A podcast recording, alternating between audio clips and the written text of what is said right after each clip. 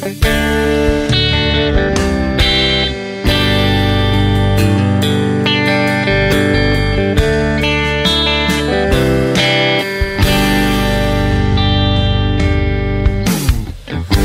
of evidence behind the agents create a false record indicating nothing took place. His mental fitness intimidate the witness, obstruction of justice without any style or grace. Don't worry, everybody,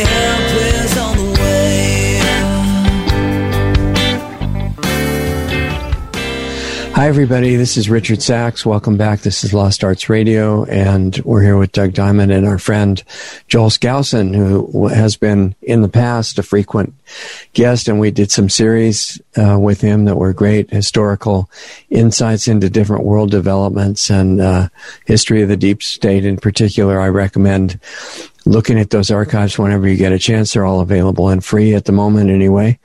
And I wanted to have a discussion with Joel tonight about the issue of well, it was really the title of a book that we learned from his from his uncle called "The Naked Communist," and Joel's an, an analyst, uh, in my opinion, a really exceptionally great analyst who's the editor of World Affairs Brief.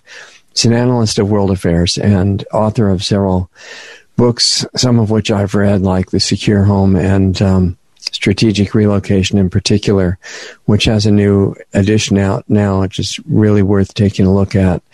Um, it's an aspect of prepping that's often overlooked. People say, well, we have to have food and things like that, but where you live is also an important factor in how you get through what's coming in the future.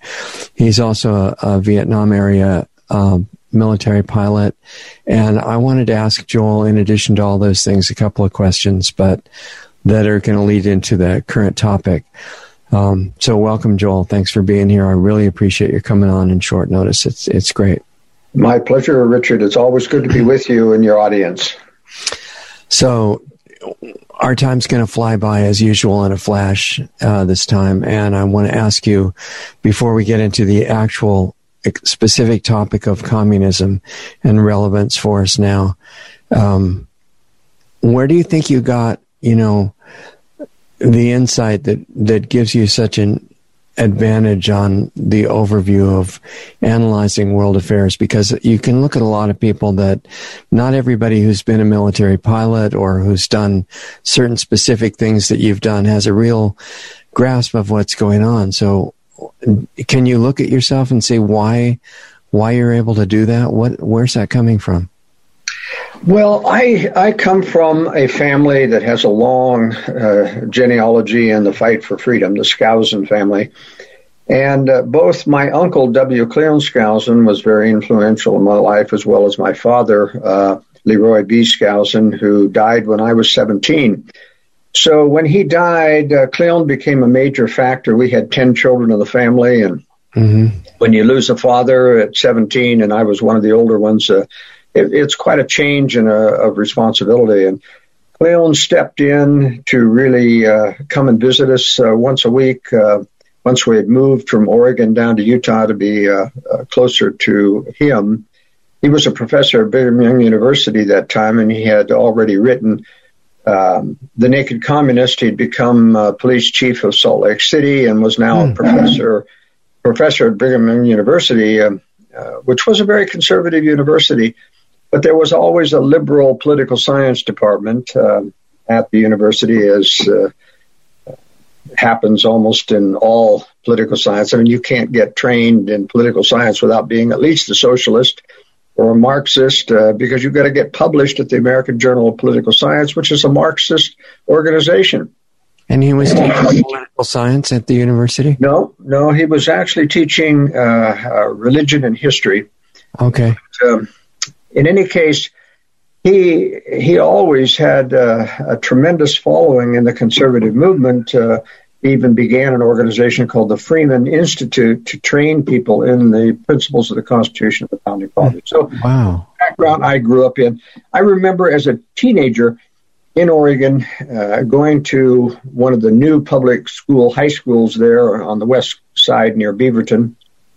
And, uh, you know, all of our professors were from Reed College, which was a Marxist university in the area, and they were leftists, far leftists. And so we cut our teeth, uh, my brothers and I, uh, on battling our professors. And we were grossly unprepared, actually, because, you know, as 17 or 18 year olds, um, you just really don't know how to argue very well. You're not trained how to do that. And so we got beat a lot of times, but we learned, you know, we really got to do our homework. And so I started to study a lot of what Cleon had written. Uh, and this is the book, uh, The Naked Communist.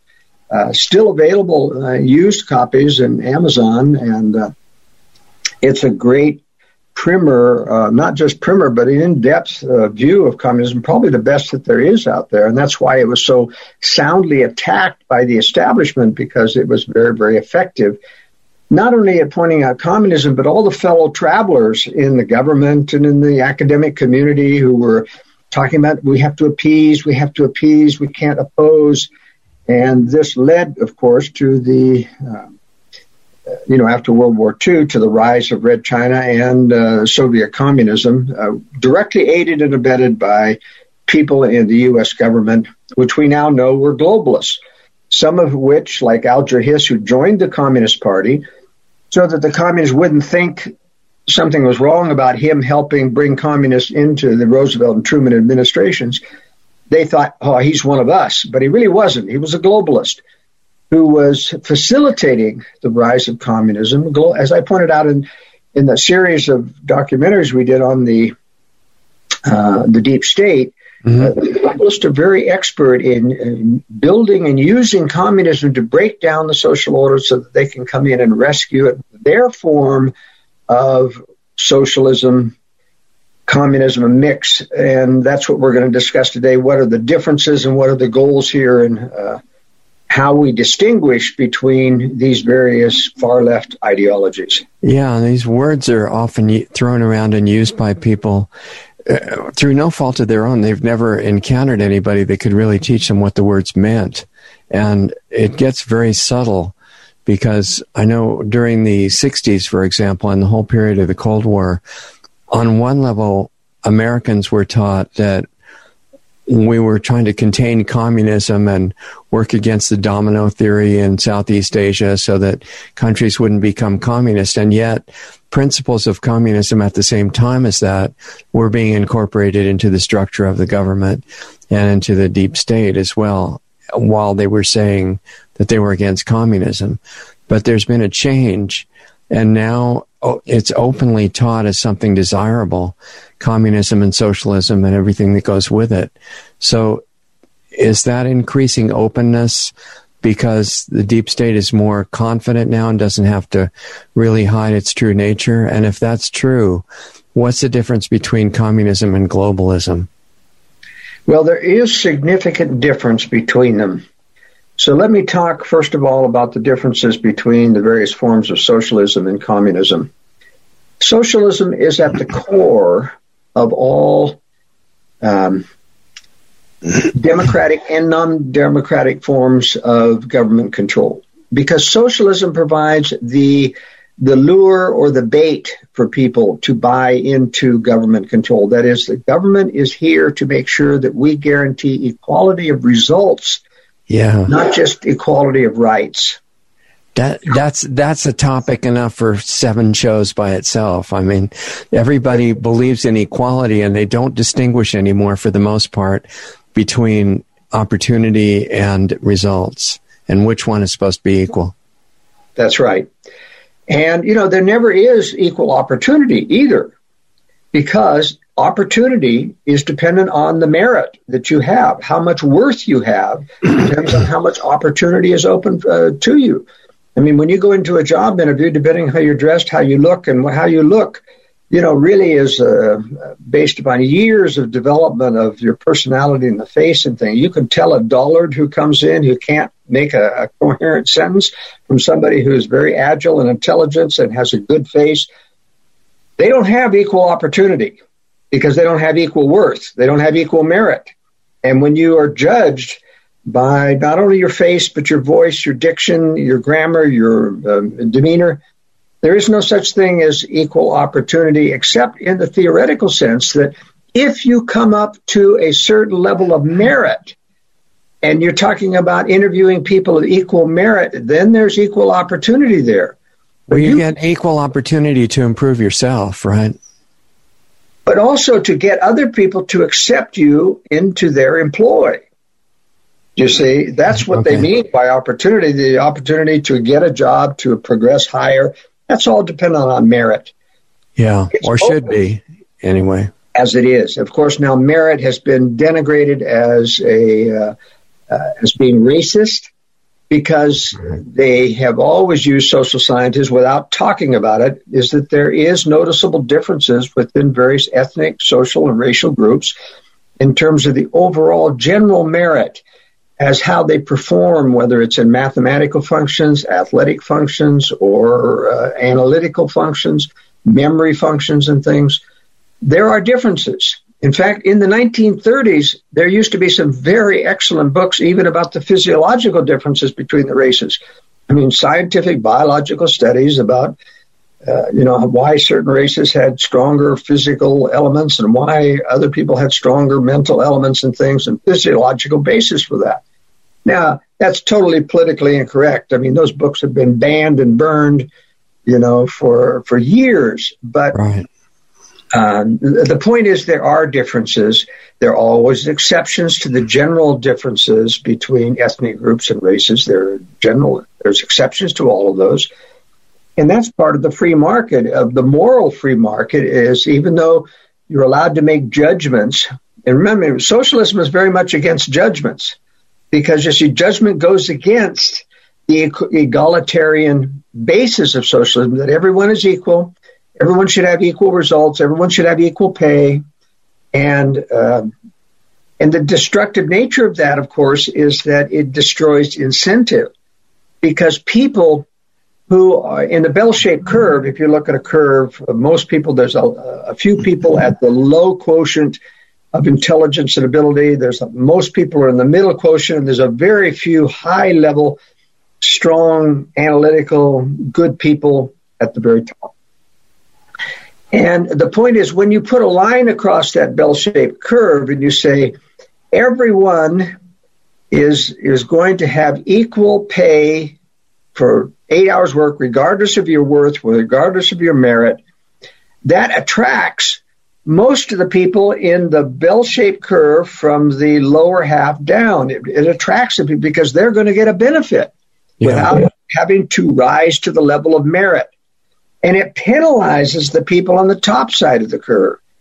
Because you see they're going to get less than what they're capable of getting in the free market. And it's so subtle because it, it it's sold as a way to make sure that you're going to be taken care of no matter what. And who yes, would possibly be against that right? And because they're appealing to the majority because the majority are below the level of competence in the bell-shaped curve they're appealing to the majority. They can always outvote you if you can get them to vote. Now, they also have less incentive to vote, and that's why Democrats have to really go out and beat the bushes to get and, and bust them to the polls because that same lack of merit, also in lack of incentive and lack of get up and go in society, uh, penalizes their ability to go out and vote and be active in political things. Your most dangerous people in society are on the high side of the bell shaped curve who are elite and who have a control agenda. They feel we're smart enough and we're smarter than other people, and it's our right to control the rest of humanity. And you see, co- communism is has as its basis socialism, but it's a more complete form in the sense that it requires the ownership and control of all the major forms of the economy. Now, that's what distinguishes communism, which is full socialism with ironclad force of government to enforce it, from Fabian socialism, which is the more sophisticated form of socialism, whereby you still allow private ownership of property, but you have a million rules of government that dictate and control and regulate that property. You own it, we control it. And that's what the globalists really, that's the form of government control that the globalists have, um, with one exception. They've gone beyond that now because of the unpopularity of the EU in dictating those controls on every aspect of people's lives. That's why the Britons wanted to throw it off in Brexit. They never really got a true Brexit, but that's why the movement was so popular until it was sabotaged. But the, the key to understanding is the new paradigm, and we've only seen this emerge since the COVID false pandemic. Uh, really, well, actually, you know, somewhat earlier. But the new paradigm of globalism is much more sophisticated than any form of democratic socialism we've ever had before. Because they are replacing government tyranny with local, state, and corporate tyranny voluntarily mm-hmm. by private entities. Now, this is a something as a political scientist I never saw coming. I always thought at the best they would have, you know, government control like the EU, globalist control, a global government, and you have your nation, but the only thing you've got really, you don't have any freedom to break away or freedom to legislate. You just got your freedom to wave your flag and speak your own language, etc. That's what globalism promises. Uh, you know, and I thought, you know, that's dangerous, and people really don't like that. They want to be able to legislate. They don't want to have to travel to Brussels, Belgium, to litigate a, a wetlands dispute on their ranch land. Uh, but what what the new paradigm is, just like vaccines and just like COVID restrictions, we the government don't dictate. We don't mandate the vaccine. You know, we That's don't right. require you to wear masks. But all of a sudden, without exception, every major corporation in the world, in the Western world, has a mask mandate and a social distancing mandate. Yeah. And they're trying to get all those people on board to do a, a vaccine mandate so that the government says, you know, we don't have the power to do that. And these governments are, quote, private. But you see, it isn't that the government, these corporations, I'm sorry, are private only in a certain sense. It isn't that there's a direct control from government dictating to them, but what they have developed over time is the fear of a media, mainstream media, which is totally controlled by the deep state. I can tell you, the deep state actors actually call up and telephone, whether it's Fox News, CNN, MSNBC, all of these various stations, and dictate general policy to them. You will never allow any conspiracy facts, you know, to be presented, you know. You mm-hmm. will, you know, decry uniformly any form of merit and judgment as racist and as prejudicial, and you will, you know, not allow. Uh, you know, you could talk about white privilege, and you push these things, and they are pushing them uniformly. So in the media, there is this subtle control behind the scenes but the corporations now are filled with establishment yes men who fear the boycott. They know that this mainstream media, if they get labeled as racist or merit only, and that's look at the transgender bathroom issue. Target came out and decided to have a transgender bathroom, and many other corporations decided to have, you know, universal bathrooms because the media basically said, you know, we're going to crucify you and and and have all these boycotts happen if you don't go along with this policy. And you said that was being enforced all over the world, and people would would often want to know, well, wait a minute, if if that's true and it's that uniform worldwide with all this enforcement of how to think and policies and all that, where's the group that's orchestrating and enforcing all that? Where's it coming from? Yeah, well, that's the point. You know, you, when you look at conspiratorial issues, you look for the all powerful guiding hand that is telephoning and controlling. That's not how it works. What I'm trying to describe is you set up an atmosphere in the in the media, which is very uniform around the world, in the Western world, I'm talking about. Mm-hmm. And uh, you know, there's a deep state in Germany, there's a deep state in France, there's a deep state in Italy, there's a deep state in, and it's all not run by one com- continuous guiding hand yet. except that the United States, because of its power of surveillance under the NSA, has the ability to threaten any politician around the world. It's the mere threat that if I go against what the establishment is saying, somebody in that deep state is going to come down on me. So they don't ever have to make the telephone call. It just becomes very obvious to all the corporate heads. When you look at the Verizon, remember the president of Verizon Telephone who refused to let the NSA come in and wiretap Verizon? Mm-hmm. And they took him to the cleaners, IRS, SEC, other people came against him. He was removed, etc. That telegraphed a message to other CEOs around the world. You better go along with whatever the establishment agenda, or you could be personally targeted. So that's what I've said about COVID. It's been shocking to me, Richard, how there's been no mainstream uh, corporate head anywhere in the, in the Western world that has had the courage to come out and say the emperor has no clothes. This is a phony pandemic. Not a single one. And no politicians either. That's right. And no, it's not a direct conspiracy in the sense that they've all telephoned every one of those things and, and controlled them. No, they have established a powerful um, emotional and political and media uh, theme and mantra that pervades the whole Western world that political correctness is the wonderful way to go. And if you buck it, you're going to get crucified. So it's a self-sustaining system with nobody having to control it. Is that what you're saying? Well, but there are controllers. There are controllers. Uh, they control the federal agencies uh, in every country. They control the intelligence agencies. They they can kill people. They can falsify evidence. They control the courts. There is direct control over these key elements of power. But because of that threat of control, all they have to do is whisper to a corporate head, you know, bad things could happen to your corporation. And, uh, right. uh, you know, that's all they have to say. And, and these weaselly, no courage, not intellectuals, but, uh, you know, monetary heads simply buckle to the thing almost without direction.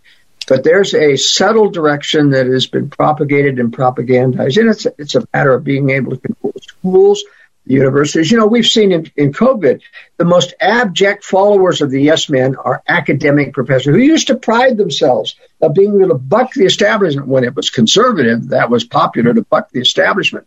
Right, now right. they are totally subservient. There's no independence among any of the universities. Just yeah, I remember the university environment in the mid 60s, and uh, it was completely the opposite. I mean, the professors would sit out uh, late at night with us talking about all these different options for how to make the world better and solve problems and things, and it was just open. And I mean, there were subversive groups trying to do what you're talking about, but they weren't in control. And most of the professors were, felt able to say whatever they want. Um, it's really changed. Yes, it really has changed. So, in review here, communism, you see, is socialism to the degree that you control the means of production and all the major industries. Now, they have had, you know, the Western world has backed off of that because that's a failed recipe. Uh, it just doesn't work. Not only does it destroy incentives for anybody in the Soviet collective farms, et cetera, to ever produce, it destroys incentive, but not only that, it's just inefficient. I'll tell you why it's inefficient, even when the government, you know, funds and controls research, is that there's no room in, in a hierarchical system where you have to you get promoted on basically who you know and who carouses with you and who's your drinking buddy and other things. It's not right. based on comp- now they need some competence to to keep it going, but the point is if you differ in science for example, we've seen this in the global warming thing, the, the hoax, is that once you get a core people of science who are part of a conspiracy to to falsify the evidence for global warming, and then you start prosecu- persecuting and denying and, and denigrating any scientist who comes out, it becomes a uh, a very chilling thing to go up against the establishment, especially when the establishment can, tr- can control your credentials. They can control whether or not you can submit right. a journal, various journals. The whole licensing scam. Yes, it's informal licensing, really. Yeah, you know, I mean, you know, the, the facade of giving you the privilege in your license or your degree or your credentials of some form, and people think that oh, that gives you these extra abilities. No, it just controls everything that you can do at that point because they can take it away. That's right. And so, can you see that um, it is no longer true that socialism always leads to eventual communism? It is not true and this is going around the internet among you know conservative and right wing circles in the United States that Biden is the controlled entity of the Chinese communists, and that uh, we're heading for communism in the United States, and that's just absolutely not true. We are heading for a much more sophisticated form of control mixed with free market things. This is extremely sophisticated now. They are not taking us into communism. People won't stand for that. It'll be too obvious. They're not taking us into, you know, controlling the steel industries, and controlling the trains and the electricity. And the but they are standing for destroying small business. Not openly. Now, this is part of the secret conspiracy of the global reset, where they're using COVID to destroy small business and force everyone onto Amazon and force everyone because that's all controlled by the digital currency field. That is credit cards and digital money. Right. Uh, so that they can then start to cut you off. And they will cut you off not because they're going to make a law, not because government is going to decide, like in China, where you have a social credit score. Corporations are going to do it in the United States. Corporations are going to cut you off. Like PayPal they become the de facto government, basically, right? Well, they become the de facto enforcers. Yeah, private exactly. private right. enforcers in lockstep with government without any provable links and controls, so and without being restricted by the Constitution too. That's right, because it's it's cloak free. You see, the point is the what used to happen if someone became tyrannical as a corporation you'd shift your business to someone else yeah exactly the free market allowed you to vote with your feet just like the, the wonderful thing about a federation a republic is that you can vote with your feet from one state to another and now even the red state government has gone into lockstep with this covid restrictions and nonsense that you can't hardly vote with your feet anymore well, the, the things that you could vote with your feet to go to are disappearing. You know, people have fallen for the convenience of one store to rule them all. That's you know, right. Kind of like That's the right. one ring, right? And so the danger is not that we're going to progress into communism. Communism will never let go of what they've got now. Because ultimately, and if you look in the Naked Communists, go, my uncle goes through a lot of the theory and I'll tell you, the theory of communism is just nonsense.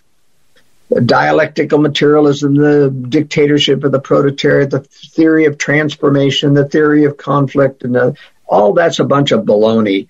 It's like the theory of evolution. It's just designed to have an explanation, explain away free markets, explain away God and creation, and to give some semi plausible thing to people who don't want to believe in what's the reality. The reality of life is that we are free and separate individuals if we are forced to act within our own freedom. If there is any draw or lure that gives you benefits without improvement, without coming up to standard of worthiness, you're going to take it because Amer- uh, because people are weak.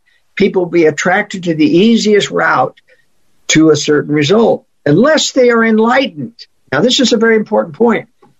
Enlightenment means that you listen to the still small voice of conscience where divine, you know, talks you. You should get up even when you don't feel like it. You should clean your house when you don't feel like it. That is enlightenment.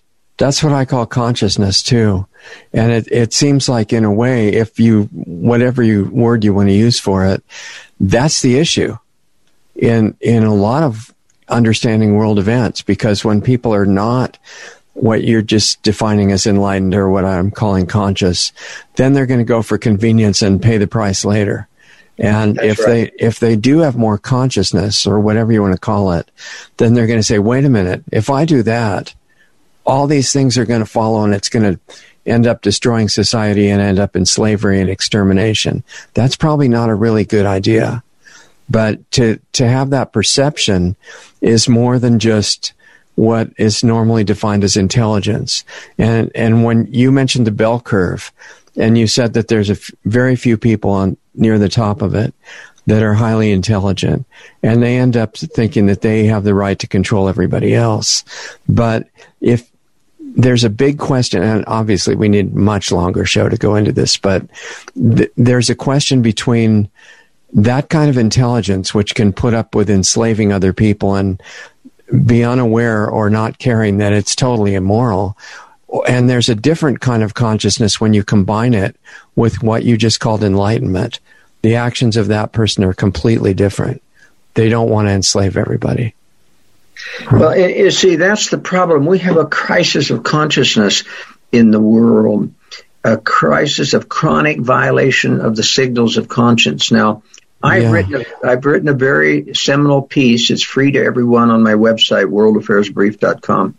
But on the right hand side, it's called the still small voice of conscience. It's 26 page analysis of how the signals of conscience come to this little receptor in the mind that can receive both divine and satanic promptings and you have to learn to distinguish. You know, yeah. when you when you when you are a kid, you remember when you're prompted to do your homework, and immediately you're flooded with these other. Oh no, you you're too tired, or you you need to play.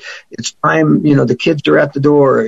You know, you get flooded with these little counters to what you know you should be doing, and that's the interplay between enlightenment from the divine source trying to help you prompt you improve you and the satanic source, which is basically trying to get you to, ah, no, relax, don't worry, don't move, don't go forward. You know, and, you know, there's bad temptations, temptations to look at pornography and to do immoral acts and things. All kinds I even talk about the fact that because it's such a big thing now, and we see these mass shootings and other things, that no one ever, and most of these mass shootings are either mind controlled, as we talked about in a previous interview, by mm-hmm. state. But even that mind control always involves some form of hypnosis where you release your will. And I think there's a, a good deal of satanic partial possession that comes in with hypnosis.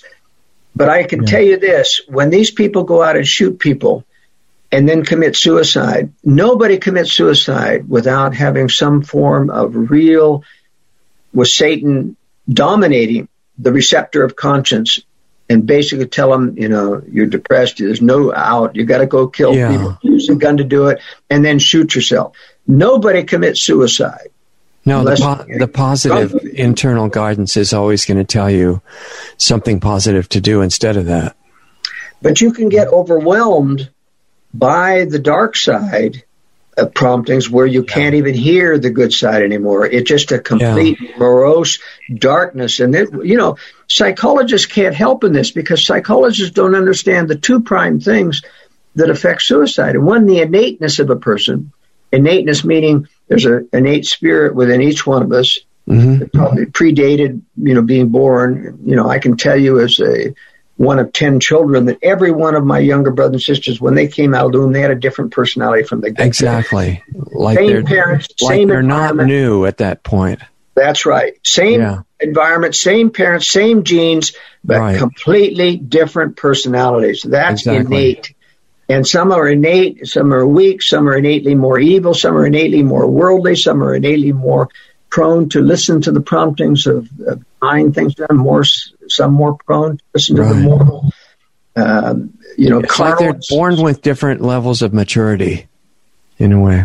Well, but maturity comes with age and experience, and what I'm saying is, is that whether or not you mature in a solid, uh, stable way, or whether you become unstable, depends to mostly what you how you listen to those two voices working on conscience and of course right. you have your own mind your own thinking going so there's three voices but they all sound like you they all sound like you thinking and this is why uh, the lord designed this way is so that people couldn't tell it's part of the test of this earth life yeah. So people can't directly tell, oh, that's God speaking or that's Satan. It all comes as if you're talking to yourself.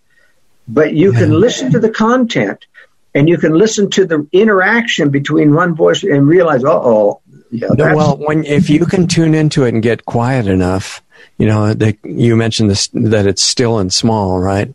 If, if you can quiet down the chatter enough to listen, there's a different feeling between the two sources. There is.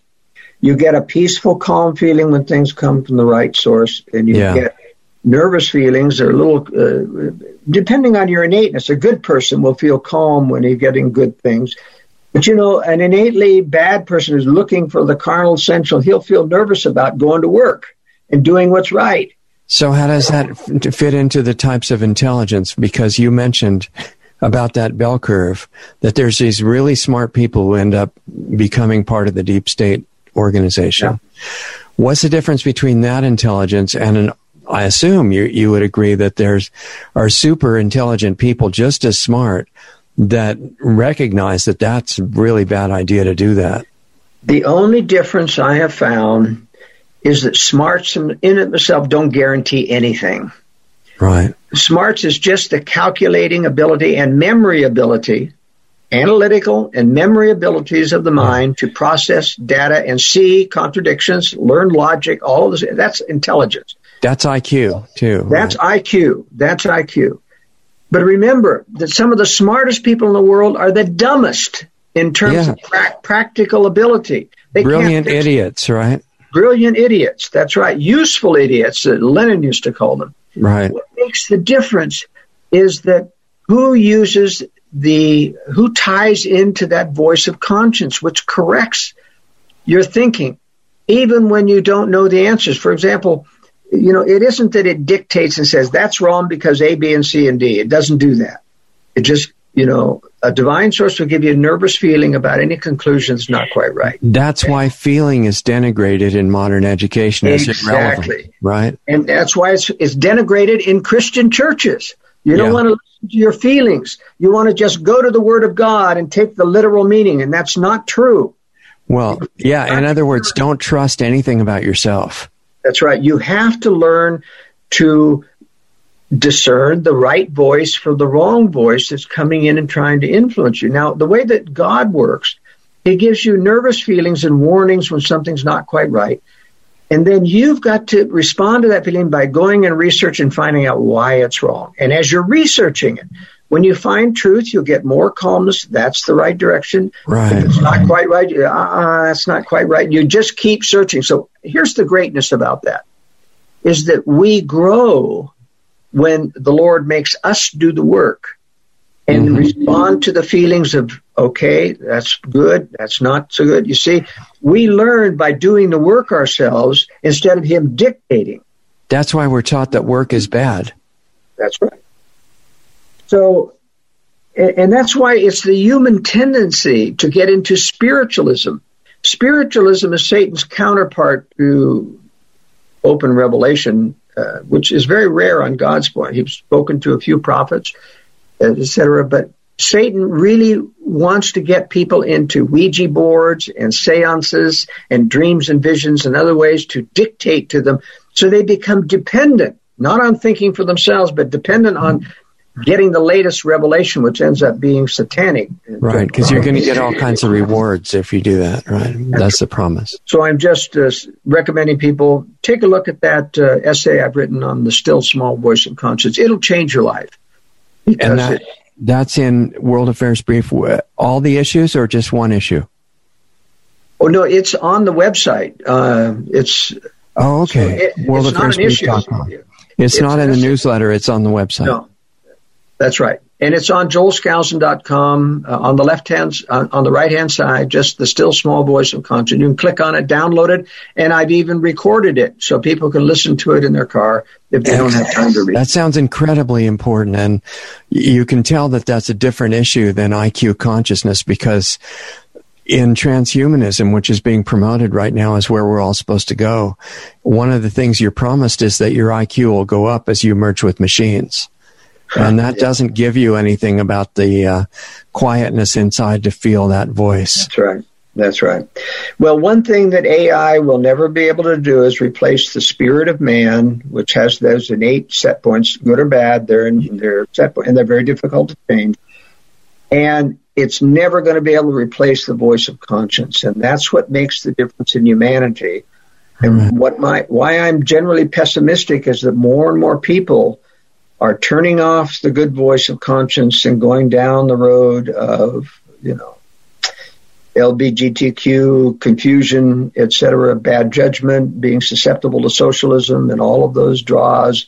Um, and religion isn't helping. Most of the churches are going along with this stuff because of the fear of man, the fear of being ridiculed for uh, being politically incorrect. Well, fear has been found to be really effective in telling people which direction to go, right? If you do the wrong thing, all these terrible, terrifying things are going to happen to you. And on the other side, you have convenience and security, and you'll be safe. And it takes some internal connection to resist those and see what they are.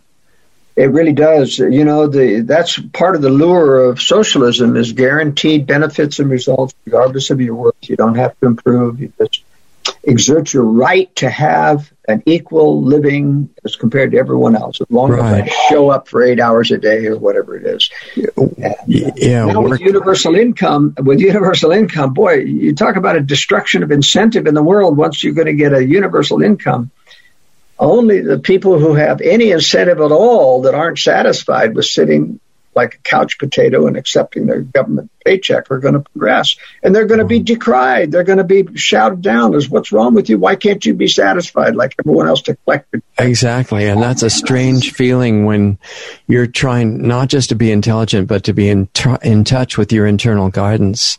And everybody around you is saying you're crazy. Yes. That's a strong negative incentive, right? So, but it's possible. You can still do it. And I think the people that do it in, in uh, difficult circumstances and environments like that get a lot of help from places that they don't expect.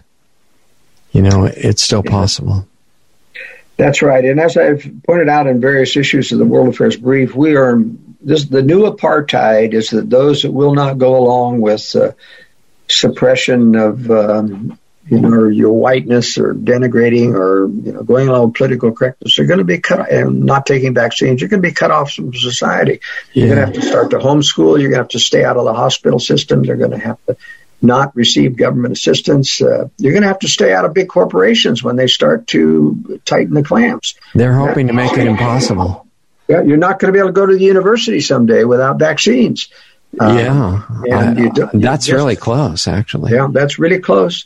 Rutgers is uh, trying to do that, and you know there's some legal cases and challenges against that. But boy, the courts cannot be dependent on in the long term of um, of doing this, especially if they stack the Supreme Court. Of course, even now, you know, you have your deep state you know John Roberts and Brett Kavanaugh. And, yeah, the people even that were just supposed to be conservative and were yeah. put into the court turned out to be total traitors. Yeah, that's right. And Amy Coney Barrett's not a total traitor, but she's a yes girl to the establishment. So even without being deep state, you're a de facto she, total traitor. Right? Yeah, she's a she's just going to go along to go. That's what she was put in there. Her whole right. history. Never voted against government in any judicial decision. Never voted against a big corporation. And I think one of the important points to understand about this new racial uh, divide that they're pushing. All right, it's not uh, fashionable to be racist against people with dark skin anymore. So now to show how socially just you are, you can be racist against people with light skin. But so, you know, there's a problem with that, obviously, for those people who are being taught they're bad. But the people with dark skin, and I'm not calling them black and white because I think that's a that's a severe distinction. I've never actually met a person who looks black or white. They're all different shades of colors in reality. But the people with dark skin are also being being put in a hard position because either you go along and identify as a helpless victim that everybody's oppressing, or else you're going to be um, worked against, and to to feel like you're your own person and you're going to you know, achieve things based on who you actually are and your internal guidance and all that, you're, you're taught by the system, no, that's not right. You're a victim.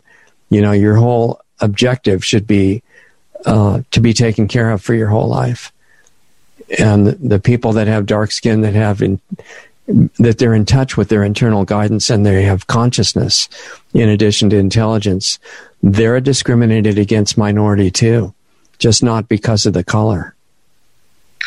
That's right. You know, the left is just uh, virulently intolerant of other points of view. You know, when they were in the minority, they always cried out, you know, you should be tolerant and accept our point of view. Of course, now that they're in the majority, they are completely intolerant. Look at how they've taken right. after Tucker Carlson for accentuating the fact that they're importing a new majority of people through illegal aliens and refugees to yeah. take away the voting rights of conservatives. They have just come out and called for him to be literally crucified right. because he's dared expose that agenda, and it's so very obviously true.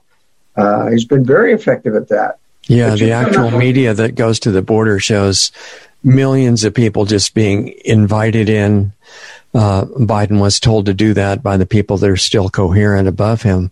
And they're just flooding in in buses and being given plane tickets everywhere in the country. And it's just, you're, nobody's supposed to be aware of it. And it's the most gigantic pipeline that I've seen yeah. th- of that kind anywhere and they're being allowed to get on the airplanes, chartered airplanes, without any ID, and right. flown to other states, etc. And in fact, the left has even got some wealthy people to fly in in private jets and take illegal aliens. And of course, you know the INS and ICE is releasing these people directly to go to these airports. They know exactly what they've been told. You know, you release them, and they're supposed to go to the airport. Here's a package for each one of them with yeah. a ticket in them and with a certain amount of cash. I mean, this is a big, big human trafficking operation run it's by. A, it's overwhelming, incredible, and most of the people coming in are not bad people.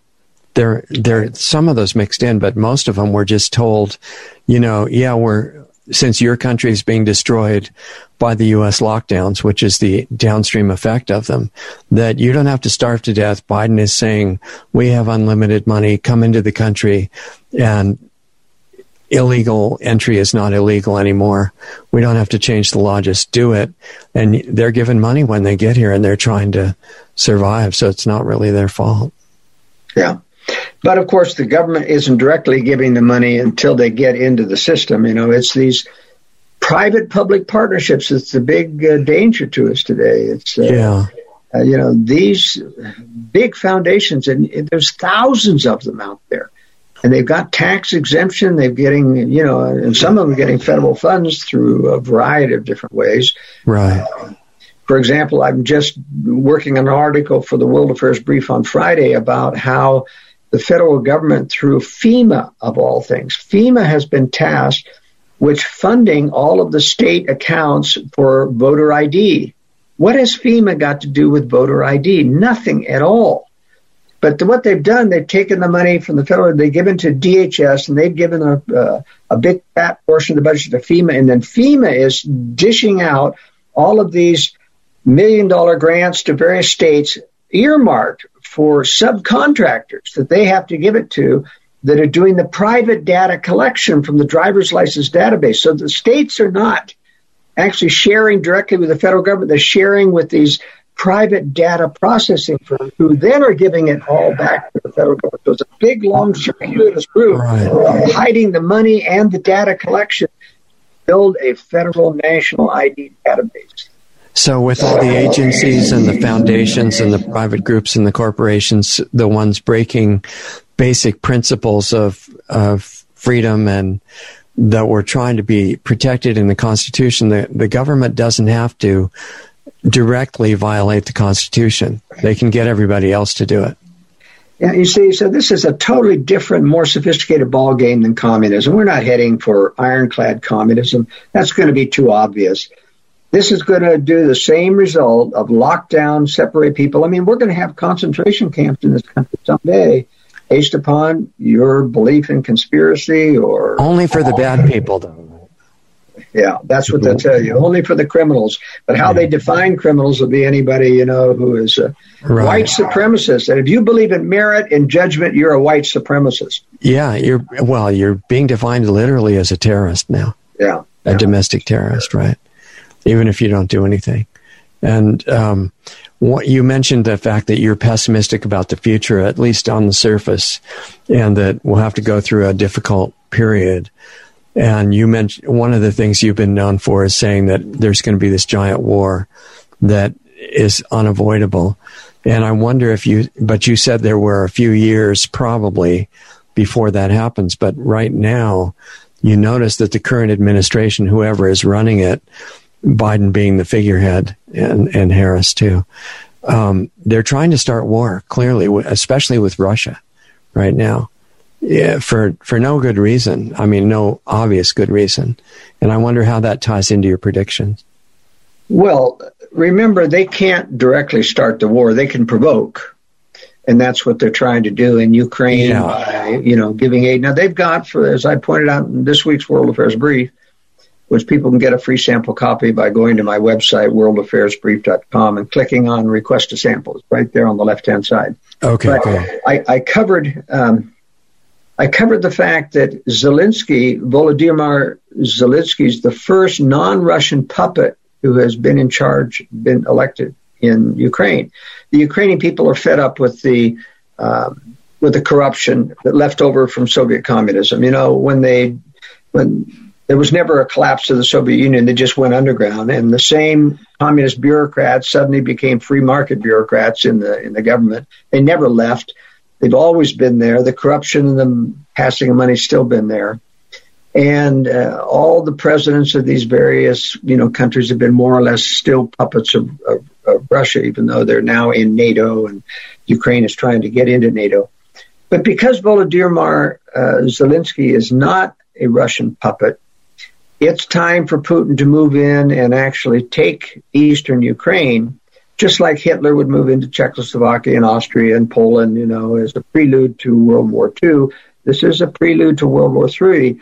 But the West will not actually go to war over Ukraine, neither will they go to war over Taiwan when China, who's clearly getting ready to take Taiwan, takes right. those two countries. We will decry, and it will allow the establishment to then point out to the American people, yeah, Russia and China are really serious enemies and they'll start to prepare for war and warn people of war. They'll never, one, admit that containment of communism never worked. That's always been the excuse of the globalists to let us help them grow as if we're containing them. And at the same, and the containment not only meant no conflict, it meant let them have aid, let them have technology. And that's what we've been feeding Russia and China to build future enemies. They'll never admit that containment didn't work. In fact, the phony fall of the Soviet Union served globalist purposes, and that's why they covered for it. Even though it wasn't a globalist conspiracy, it was a communist conspiracy to gain more aid and trade from the West. But the globalists could have exposed that They did not because it allowed them to say, oh, look, containment worked. Communism fell. Ronald Reagan was a success. Now, they hated Ronald mm. Reagan. They have used Reagan because they've changed the narrative. They give him credit and they get all the conservatives to come on board and believe that containment worked, even though conservatives were very suspicious of it as appeasement of the Soviet Union, which it was. And now we've got two very, very large enemies that are building and they are going to strike. But the West can't start it. They can provoke, they can irritate. And notice, as, just as I pointed out in the World Affairs Brief, Biden is appeasing already He's pulled back the destroyers out of the Black Sea so that they don't antagonize Russia.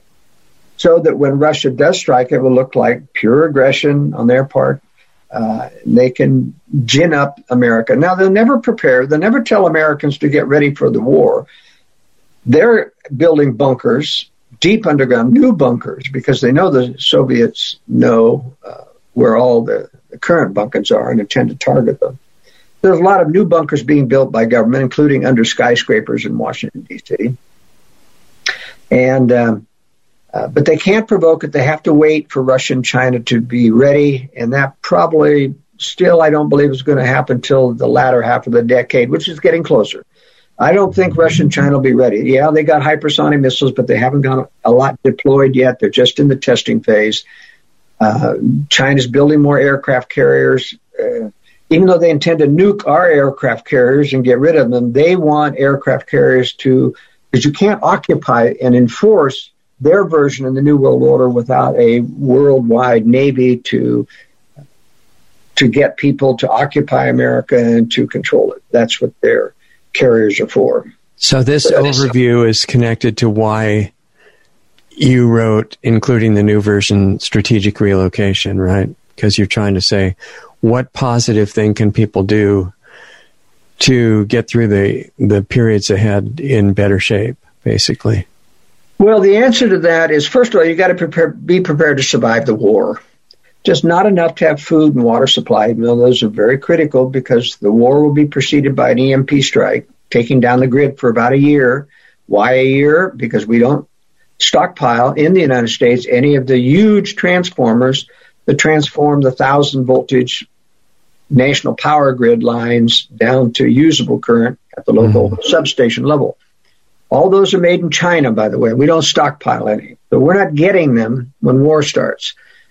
And that guarantees we're going to have the grid down for about a year, at least a year, and there's going to be famine and starvation. So food and water are very careful. But remember, without a grid situation, you're facing mass social unrest, pillaging, and wandering, starving crowds, millions of people on the roads going house to house, pillaging for food. So you've got to have, you've got to be very rural, where you're outside those refugee flows. I cover that in strategic relocation, where the refugee flows are. You've got to have basement space with secured, concealed, safe rooms so you can get out of the way. You can't shoot starving mobs of people. You just got to get out of the way. And so having an ability to relocate or, you know, hide out, those are very important strategies. And you also have to prepare for nuclear fallout. You don't want to be in a blast area, and I cover those in the books there, but everyone in the United States is going to be subject to fallout. So it's relatively inexpensive, doesn't cost but a few thousand dollars to get overhead shielding in a basement, concealed space so that you can survive that. Forget about duck and cover. That was just about if you're in a blast zone and get out of the way of the flying glass. You need radiation protection. Uh, a blast zone is really only 10 miles in diameter away from a nuclear target. If you're outside that, you need radiation protection, not blast protection. For how long? Well, you need it at least two weeks, but there will be probably waves of different nuclear weapons that go off in a prolonged war. So you have to have a radiation meter and um, and to know when you've got to get back into a shelter. But radiation from gamma radiation dissipates within about two weeks. Um, and then if there's another wave, you know, and if it's further away, it may dissipate within a week. So you're saying that you're talking about the half life of the elements, right? No, Yeah. no, we're talking about, um, you know, gamma rays are very, very high powered penetrating rays that are very deadly because they, they go through anything, uh, except high density material tends to reduce. It's about like it takes nine inches of lead to equal about 12 to 14 inches of concrete. So you can tell which is the cheaper one to use. Concrete obviously is. People who think I'm going to use some of this lead ray, X-ray foil, you know, they use in dentist's office to line my room. That's just like paper, gamma radiation. hmm Half-life pertains more to your long-term isotopes, uh, your alpha beta particles and your radioactive iodine and other types of things that take 20 and 30 years to reach a half-life, okay, where they're half of, the gamma rays dissipate almost completely within about two weeks. So they're more powerful initially, smaller, but they don't have a long half-life. And the other ones with a longer half life will be literally falling onto the ground, I guess. No, there are hardly any of those in the clean nuclear weapons. Those are only usually present in an atomic uh, or a nuclear power plant that uh, gets bad. And it's not in the Russian and Chinese doctrine to hit those power plants. Uh, some of them will go down if they don't have enough generating fuel to keep the reactors cool, but that's those nuclear power plants have your your more dangerous particles, not uh, radiation from nuclear weapons. They're pretty clean. Okay, so you're saying with the with the nuclear strike that you're predicting that that's a short term issue, and that after it doesn't make the world uninhabitable. That's right. that. That's right. Now, remember, this nuclear strike, in my estimation, is only going to be to military targets. The Russians and Chinese don't want to kill all the civilians. They don't want to be the bully of the world. They're taking down the bully of the world. They don't want to be the bully of the world. And so they're just going to hit military targets. Now, the United States is ringed with them. I put them out in my book so you know where they are, but um, you just have to worry about being downwind from those targets. I mean, if you look at the missile fields where all of our our Minuteman three missiles are that are all going to be hit. Thousands, or actually 450 silos or so. I mean, the radiation downwind from those conglomeration of silos is just going to be powerful. Western Montana that's going to flow east to eastern Montana. Nebraska, uh, Wyoming, northwestern Nebraska is a big glob of missile silos and things. That's all going to go eastward depending on where the wind is blowing. Uh, and so you just don't want to be downwind of those things. Uh, right. And if you are, you've got to have a fair degree of radiation protection. Normally around the United States, you need at least 12 inches of concrete above you, uh, which you can do with concrete blocks and other things. Uh, but downwind directly of those big missile field targets, you're probably going to need two to three feet of concrete. So it really pays to relocate if you're downwind of some of those major, major nuclear targets. So you're talking about things being disrupted on a scale that most people can't imagine and then being eventually rebuilt, I guess, right? No, I've changed my idea about that. What do you think? I think this war is going to be so horrific. There will be so much hatred one piercing another after all that pillaging and attack and crime and you know Satan will rage in the hearts of men. There'll be so many Hatfield McCoy revenge type of things because of people that have done people wrong during this thing. I don't think the world ever gets back to normal again after this war. So you're not really giving people a good physical alternative of how to get into a better time after that at this point. Well, yes, I do in the book. You know, I talk about the fact that the only reason that good people stay in your dangerous big metropolitan areas is because of jobs. Yeah. And when this goes down, they're going to be forced to flee. Now, I recommend you get out or at least be at the periphery of those so that you can get out before the major refugee flows because that's not going to be any picnic. But they're going to go to rural areas where there'll be more new majorities of conservatives in rural areas. And they'll be able to resist to a certain extent and assert their sovereignty a little bit with local control. But we're never going to win back the nation as a whole, in my opinion, because the people are just too corrupt. Uh, judgment's too bad. They're never going to have any solution except wanting more bailouts from government, and that comes with more control. So what I'm saying, it's going to be pockets of liberty where there's any safety at all, and it's not going to be nice even there because there's going to be a lot of social unrest and things. Ultimately, from a theological perspective, this is why Christians believe in the second coming that is, uh, is prophesied. It's because Satan has almost total control of the world before the second coming, and he finally has to come to end this test because the, the few good people left are crying day and night for deliverance. So ultimately, I do have a theological belief that the second coming will come. I don't believe that Christians will be raptured up before that. I think we're going to go through the tribulation. I think we're going to have to suffer. But you'll suffer a lot less if you're in rural areas with other conservative majorities than you will be if you're one of, in one of these big cities. Okay. So heed my warning strategically relocate or get prepared to relocate before these things come down. You're just saying now that even in those really good communities of people who are trying to help each other, it'll be really difficult to establish some kind of a harmonious base there. Yeah.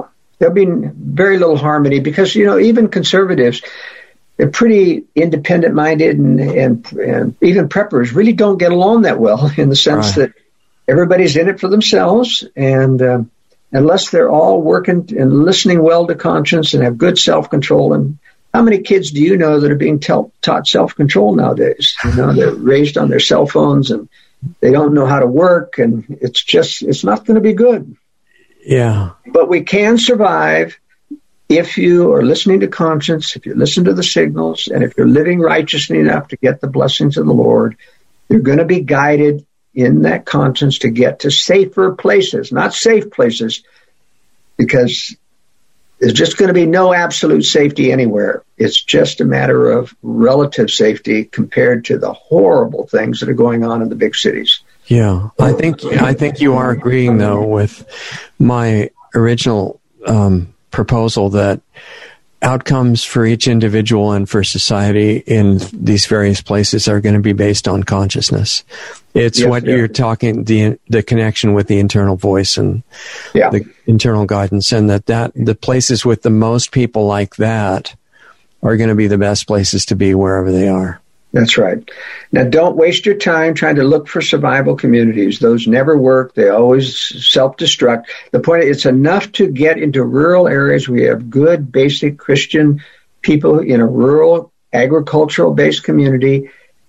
They're going to have the biggest chance of listening to the proper voice and knitting together and doing, you know, what's good. So, conservative rural communities are where it's at. Right. And they're going to have to, during whatever period that is, when they're trying to build the local community the best they can, they're going to have to be growing food and doing all the basic That's things right. to survive, right? You got to survive the war. And so, you know, you can stockpile up to a year or two at the most, but uh, I recommend people get some rural property where they can grow. And it yeah. has to be far enough away from subdivisions that you don't get pillaged. Yeah, it's challenging, huh? So, yeah it sounds like if you had to have a bottom line, it would be get past the chatter in yourself and get quiet enough to reconnect to your internal guidance. That's right. Right, covers. And everything. believe me, if you're running around with the radio blaring rock music all day long, you're not going to get most of the signals. You're going to miss them. And if you're living in the cell phone screen, that's right. Which is where we're all being led right now. Yeah. You've got to you've got to listen, and you've got to and, you know you can you know one some of the biggest and best message I get when I'm driving long distance or I'm weeding the garden yeah. or something that's just a yeah. basic, easy manual task, and your mind has a chance to drift, and you get ideas and you get promptings, and that's when you get some of the best. It's not when you're meditating when you're overly concentrating on a problem it's when you're doing something productive that's relatively mundane, something that ideas will pop into your head. And it's killing the chatter automatically, right? Yes, Allowing you to hear things. Yeah. So I, I, really think we're looking for some kind of balance here of, of being aware realistically of what's going on and, and what's likely in the future, but at the same time, realizing that it's incredibly important what internal state you maintain and if you focus on despair that there's nothing good coming, you're not going to do as well as even if it's limited. You look for the bright spots and okay, here are the things I can do to reconnect internally and to get in touch with whatever guidance I'm going to get and then go where it says and do what it says to do. Yes, if you're getting feelings of paralysis, meaning it's useless, I can't do anything, I don't have any money, etc., you're not listening to the right voice. Because no matter what, how limited your circumstances, there's something each person can do. Right. And if you listen carefully, small steps, one at a time, you'll start to get out of debt. You'll start to get a better, little more income. You'll start to save, not spend or waste any money, and you'll you'll get start getting ahead slowly but surely. But listening is the key. Yeah, and you'll also the more you start listening inside, putting more attention on that than just all the distractions externally, you're going to automatically start noticing who else is doing that. That's right. But remember this caution. Most of the promptings you get from the divine source of conscience have to do with temporal affairs, not spiritual. Meaning, he's going to be after you about weight control, about eating right, staying off the junk food, exercising, disciplining your children. They're temporal things. And people don't think of those things as being from a divine source. They just think of those as irritating, irritating mm. reminders about what I don't want to do. But you prove to the divine source that you want to hear more and want to improve by doing the hard temporal things. And then you get the higher light and knowledge that comes that you really want. So, in other words, don't don't make this hard line of distinction between physical and spiritual. That's it's right. all spiritual. That's right. It's yeah. all spiritual. Yeah, beautiful. Um, okay, we'll have to put off our next fifty hours of this discussion for next episode. But yeah, thank you, Richard. oh, I appreciate it. Hold on, we'll say goodbye in the break here. Okay, guys, that was Joel Skousen, and um, really good man, in my opinion, and doing a lot of great work. One of the main things that comes up as a difficulty in people listening to his predictions is that he's he doesn't see a, a really smooth future, you know, and he, he really has been saying consistently, excuse me, on every show that he's been on with us that he's predicting war. And it's a delicate balance, in my opinion, between honest evaluation of what's really happening and self fulfilling uh, prophecies in the form of uh, absolute predictions. And I don't know where on the balance this falls. I think he's just saying exactly what he sees, and it's definitely worth paying attention to. Um, one of the good things that I saw, even though he's not predicting a, a smooth outcome, certainly for the U.S. or for Western countries or anything, he is saying that you can make things a lot better by following your internal guidance. And I, I agree with him completely on that. Um, I also don't want to say that it's impossible for things to work out well because I think if we say it's impossible, we'll make it impossible. And I don't want to do that. You know, if it turns out that we put out our best energy and follow our internal guidance and respect and love each other. And because remember, all the, all of the really deep belief systems say you don't just love the people that are being nice to you. You try to spread that everywhere, and that that has the source of being in touch with your internal guidance. Otherwise, if you're functioning on a more superficial emotional level, you can't honestly love anybody that's not being nice to you. And we need to get to the level where we we can. It's not just a show. It's not just trying to look good religiously or something. It's it's honest.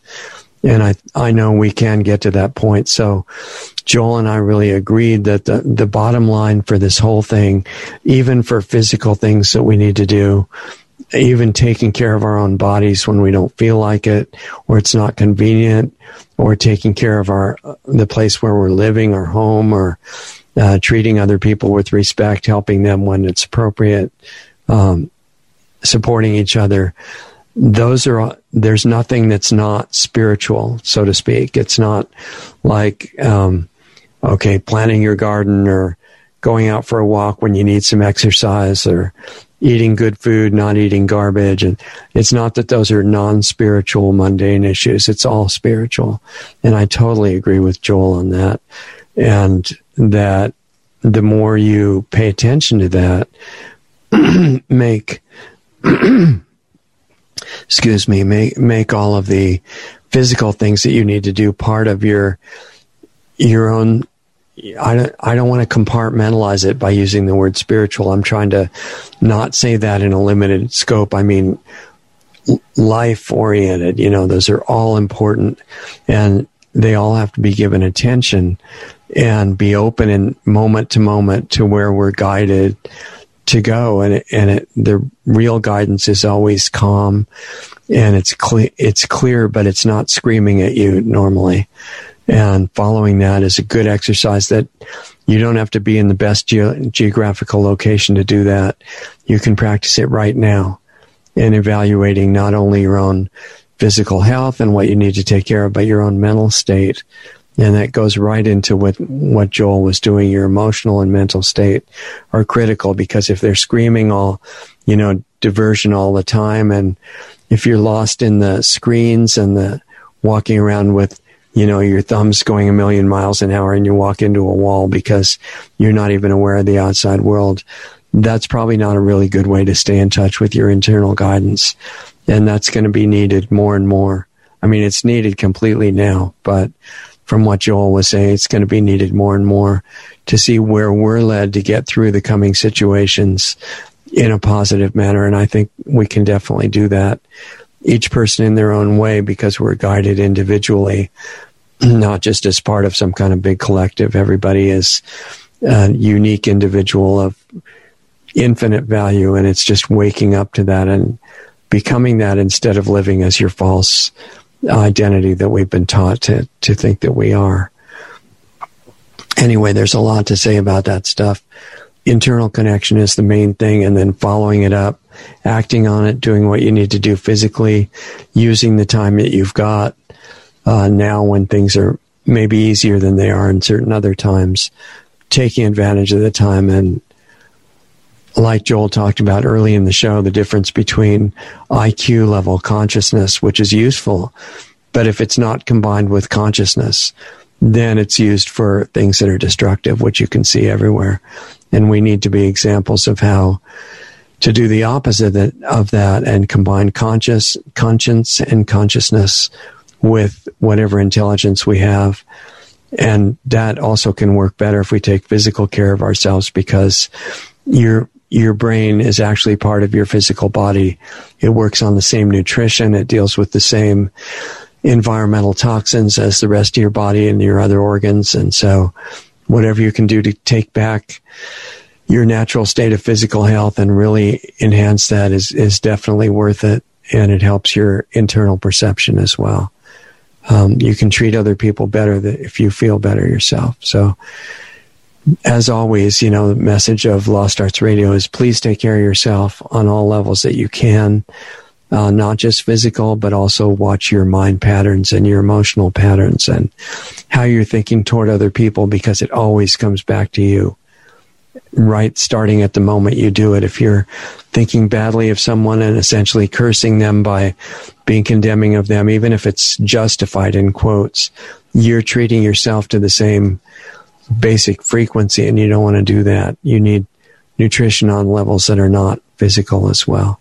So take care of yourself, learn the things that are going to help you with that, and um, it's the best contribution you can make to everybody else. So thanks for being here and stay in touch with us at lostartsradio.com because the platforms may be changing and we could be um, not visible somewhere for various reasons and showing up on one of the new platforms that Doug is getting us on recently, which are not censoring anybody. LostArtsRadio.com slash live is an updated version of where you can follow us. Still have all kinds of interesting and educational articles and videos almost every day on Lost Arts Radio or lostartsradio.com. You can see those there. They're all free. And um, if you want to help us stay on the air and survive, you can donate on lostartsradio.com. There's a donate button or on subscribestar.com slash lostartsradio. And that helps keep us here and keep going. Um, we all have to help each other in whatever way we can. Just share the show. It doesn't have to be money. And if you're struggling for survival, don't send us money. Use it for what you need and share the show to help us get through the, the censorship and shadow banning and things like that. So anyway, Thanks for being here. I really appreciate you. I consider you as an incredible light potential power for helping the world through the present and whatever is to come. And don't ever think that you're not incredibly important, including where your attention is every moment. Watch it. Become aware. And that's a great contribution. You'll be shown what to do after that. So thanks and uh, take care of yourself. Have a good weekend and rest of the week, and we'll see you here next time. Talk to you soon. Introducing Lost Arts Radio on Subscribestar.com. Just go to subscribestar.com slash Lost Arts Radio to find our rewards program offering 10 different giving levels starting at just 5 bucks a month. We offer incredible value for any rewards level, from extra monthly interview videos not available publicly to subscription based Planetary Healing Club videos once, twice, or three times a month, to private counseling sessions with Lost Arts radio host Richard Sacks, to tech help with me, Doug Diamond. We even have one option where you can be the star on Lost Arts Radio as our guest on a specially produced show just for you. We conduct an interview with you and broadcast it to our growing network and listenership. Our subscribe star levels are one of a kind and offer great rewards for any budget. Please help support Lost Arts Radio. We can't do it without you. With increasing censorship on many of our channels, we really need your support today to keep doing what we're doing. As Richard says, we're not even at survival level yet. Lost Arts Radio has three weekly shows. Lost Arts Radio Live each Saturday night at 7:30 Eastern, 4:30 Pacific, which is a live stream currently on multiple platforms in case we get banned from some of the larger ones. Right now, we're on Facebook Live, Twitch, and DLive. You can access these broadcasts by going to www.lostartsradio.com slash live for all the links to those channels.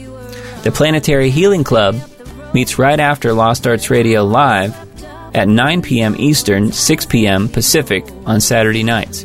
And our Sunday show with guests airs at 9 p.m. Eastern, 6 p.m. Pacific on Sunday nights on our Blog Talk Radio channel, our YouTube channels, Facebook pages, and on Brighteon. Be sure to sign up for our free email list just in case we do get banned on big tech's platforms. It's just a matter of time, really. They don't like the stuff we talk about, and they do not want the truth out there. In fact, they have already attacked us numerous times. Join our free email list so we can let you know where we are and how to access our shows. The sign up button is right on the top right on most pages of our website. The best starting point for all things Lost Arts Radio is our main site, lostartsradio.com, where you can find the hottest news selection videos that we curate just for you. Those are on the homepage and added to daily, as well as articles and breaking news about information you really need to know. Our show archives, the 10 most recent shows, are right on our homepage, as well as our Blog Talk Radio page at blogtalkradio.com slash lostartsradio, or just click the All Things Radio Show tab right on our website. We're in the podcast directory on iTunes, and all of our shows, except the banned ones, are on our YouTube channel at Lost Arts Radio. Our Brighteon page is really taking off, and we often have editors' picks videos right on their homepage. Visit brighteon.com slash channel slash Lost Arts Radio.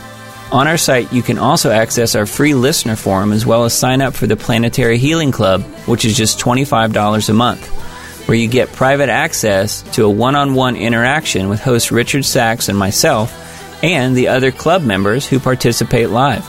More info can be found at planetaryhealingclub.com. We're providing solutions in there to make the world a better place. Come join us. Stay tuned because up next, you'll get to hear a really great song by an independent artist that we're doing our best to support. Go to lostartsradio.com slash music for the full list of all the great songs and bands that we spin on our audio-only podcast shows.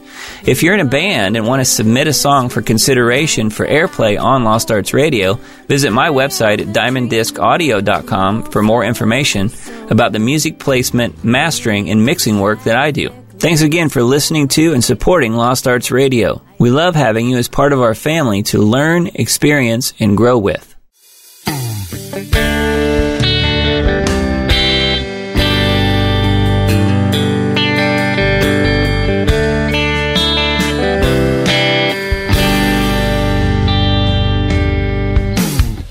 A trail of evidence behind the agents create a false record indicating nothing took place.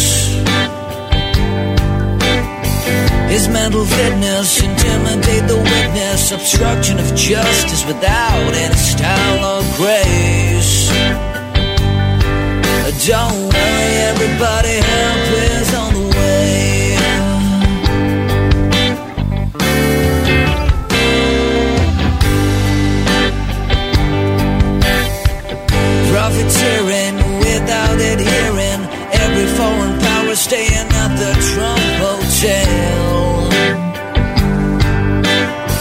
Solicitation across the nation, persecuting his rivals that didn't turn out so well.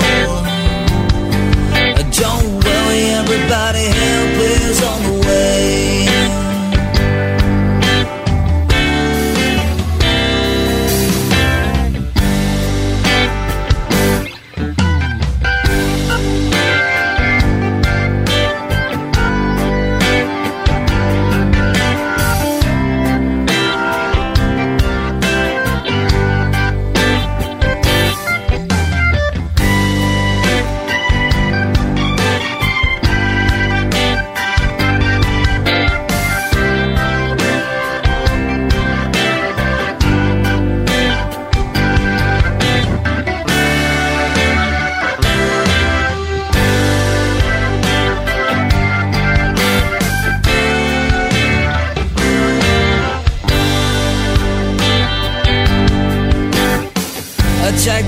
the press, attempts to suppress First Amendment cuts like a two-edged sword.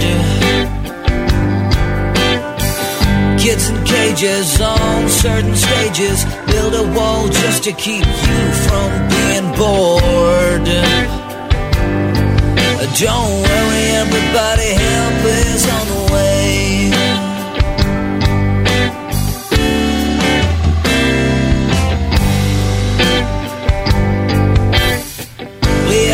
Hijacked ethical contract, cronyism, nepotism, wanna be royalty.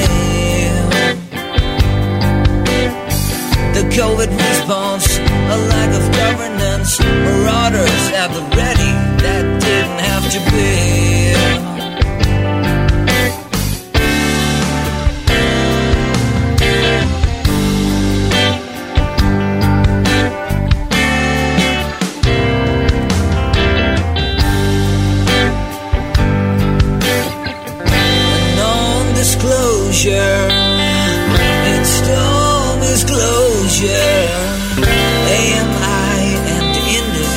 One.